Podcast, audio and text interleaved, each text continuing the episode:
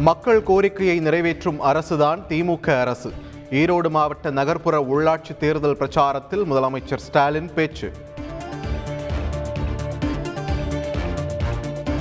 NEET தேர்வை திமுக காங்கிரஸ் கூட்டணி கொண்டு வந்ததாக கூறுவது பொய். பாஜக அரசுதான் கொண்டு வந்தது. முன்னாள் முதல்வர் கருணாநிதி தான் நுழைவுத் தேர்வு ரத்துக்கு காரணம் என்றும் முதலமைச்சர் ஸ்டாலின் விளக்கம். நீட் தேர்வை விரும்பிய மாநிலங்கள் ஏற்றுக்கொள்ளலாம் என்றுதான் காங்கிரஸ் ஆட்சியில் கூறப்பட்டது. நீட் வேண்டாம் என்றால் தவிர்த்துக் கொள்ளலாம் என முடிவெடுக்கப்பட்டதாகவும் கே எஸ் அழகிரி விளக்கம். இரண்டாயிரத்தி இருபத்தி நான்காம் ஆண்டு ஒரே நாடு ஒரே தேர்தல். தமிழகத்தில் அதிமுக ஆட்சி அமைக்கும் என்றும் அதிமுக இணை ஒருங்கிணைப்பாளர் எடப்பாடி பழனிசாமி நம்பிக்கை. காஞ்சிபுரம் மாநகராட்சி தேர்தலில் போட்டியிடும் அதிமுக வேட்பாளர் ஜானகிராமன் மரணம். முப்பத்தாறாவது வார்டு தேர்தல் நிறுத்தம் என தேர்தல் அலுவலர் அறிவிப்பு. தமிழகத்தில் மேலும் மூவாயிரத்து ஐநூற்று தொன்னூற்றி இரண்டு பேருக்கு கொரோனா தொற்று.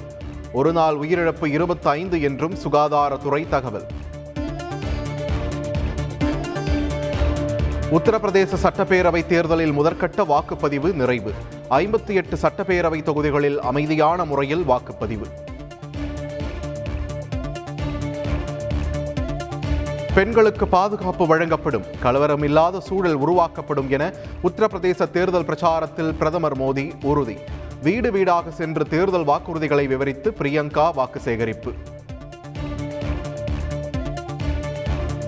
மணிப்பூர் மாநில முதற்கட்ட சட்டப்பேரவை தேர்தல் பிப்ரவரி இருபத்தி எட்டாம் தேதி நடைபெறும்.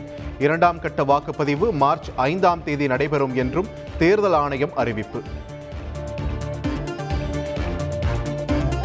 டெல்லியில் காங்கிரஸ் தலைமை அலுவலகத்திற்கு வாடகை செலுத்தப்படவில்லை.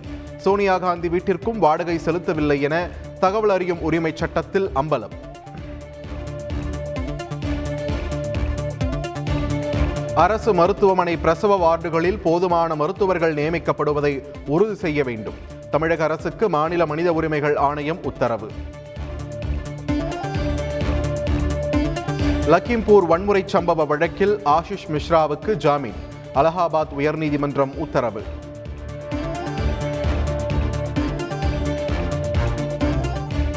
நீதிமன்ற தீர்ப்பு வரும் வரை மத அடையாள உடைகளை மாணவர்கள் அணிந்து செல்ல தடை. தினமும் விசாரணை நடைபெறும் என்றும் கர்நாடக உயர்நீதிமன்றம் உத்தரவு.